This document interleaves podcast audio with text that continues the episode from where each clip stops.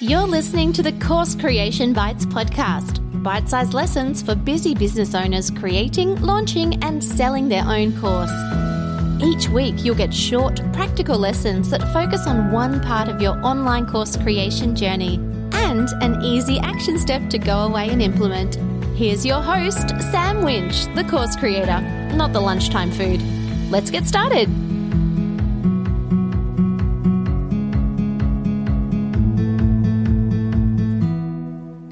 Today, we're talking about nailing your welcome.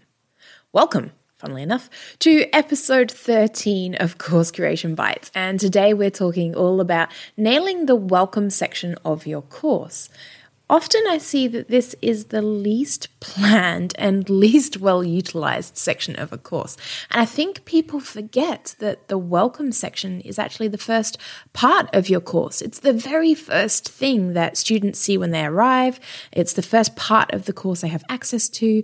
And it's such a perfect opportunity to lay some great groundwork and to start as you mean to go on.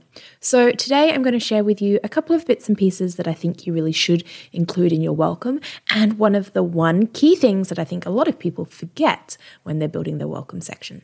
Okay, so the first thing you should include in your welcome is some sort of automated and immediate response.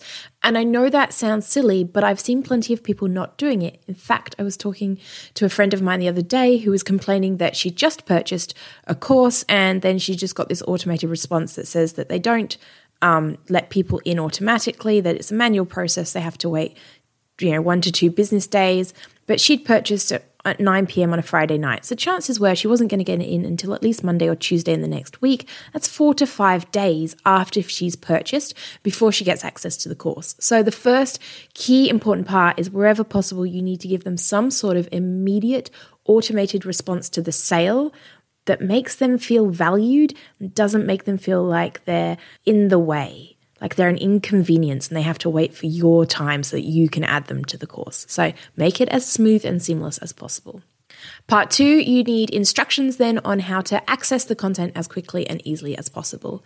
So this might include a link for them to bookmark where they can get straight to the course or to the homepage or whatever is the easiest place for them to go to, their username, their password, all those bits and pieces, but something that makes it really easy for them to access and that means they can come back to it with instructions for how to get back into it next time when I guarantee that you have forgotten them if for some reason you can't give them access straight away, so perhaps you pre sold a course that's simply not available yet and you can't give them a link to the course and a username and password yet because it doesn't exist, then you need to give them something else instead a welcome gift. Now, it might be access to another course, it might be a PDF, it might be early access to a group, it could be a call with you, it, it could be anything, but you need to give them something to reward them for taking action on buying your course and to make them feel warmly welcomed, to make them feel like they're a member of your group or your tribe already.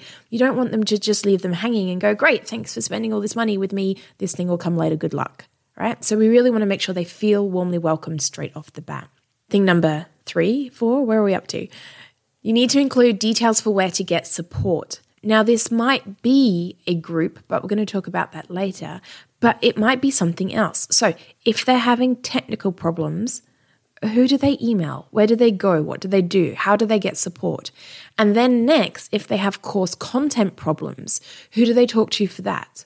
It's not always the same person. In a large organization, you might have an IT department handling tech, and then you might have um, a manager or HR handling content. Now, obviously, in your organization, it might not be that big, and that's okay, but there still might be two different ways that they access different types of support. So, Maybe if it's tech support, you want them to email you, but if it's content support, you want them to put it into the group. It doesn't matter, but at the end of the day, you need to make sure you let them know what they need to do and put those contact details or email addresses right easily available up front so they can use them. If you don't make it really clear how you want people to contact you or where you want them to contact you, then they're going to start either A, doing it in a way you don't want them to. For example, they might put it on your public profile or on your page or in the reviews section of your page where you might not want that kind of feedback. Or B, they're not going to. And instead, they're going to stay silent. They're not going to tell you about it, but they will probably complain to their friends or business associates or other people that they got stuck and they couldn't find support and no one helped them. So you need to make it really clear how they should access support so that they do it. Number four, five, I, look, I'm just going to stop numbering these and just go for it. Some kind of welcome video.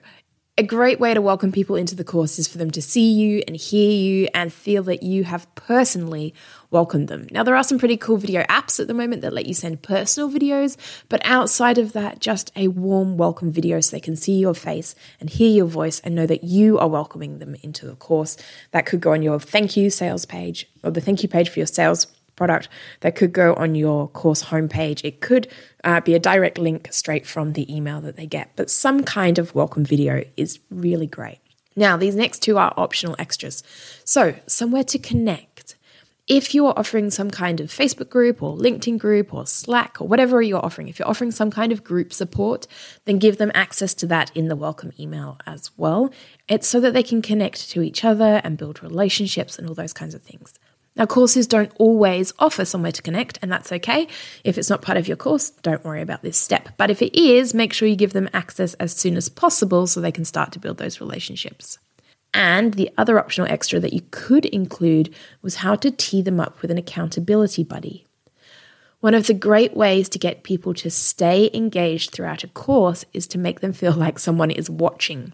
Now, obviously, if your course gets really big, you can't be there all the time watching their progress, or perhaps it's just not feasible in some way. But getting them to connect with someone else who's doing the course and making them responsible for each other's progress is a really savvy way to help them stay on track, to help them get things done, to help them implement, to hold them accountable. Not many courses are doing it, and it can be a little bit difficult to implement. But if you've found a way to make it work, if you've got a group where they can connect, get them as their intro post to ask for an accountability buddy. Get them to match themselves up with someone else because the results on the way through, if they've done that, will be so much more powerful than they could be by themselves. Now, as always, there is an action step, and I've covered lots of bits and pieces in this, so I don't want you necessarily to go away and try and do everything at the same time, but I do want you to go away and look at how you are currently welcoming students into your course. So the moment they press the buy now button and it takes their money, what happens next? And if you were a first time purchaser to you, if they are unfamiliar with you and your company and the way you work, would you be happy receiving that welcome? Do you think you've given them everything that they need and made a really great first impression? And if not, go back and have a listen to some of the strategies I've suggested and add those into your welcome sequence. Okay, it's time for all of those podcasty bits. If you've loved this episode, share it with your friends or just tell random people about it. Stop them in the street. Okay, don't stop them in the street. But please do share it with your friends, especially if you think they will find it helpful. Make sure that you have subscribed so that you get access to all of the future episodes. And better still, leave a review. Podcast reviews are like gold. So I would really appreciate it if you took a couple of moments and leave a review with your thoughts and takeaways from this podcast episode. Lastly, why not come over and join my free Facebook group? Simply search content into courses inside Facebook. There's some good interaction that happens on over there. I'm in and out on a regular basis to answer all of your questions and to give some live tips and tricks. And you get to learn from other course creators about all the things you can do to grow your course and your audience. That's it for this time, but as always, I will catch you next time.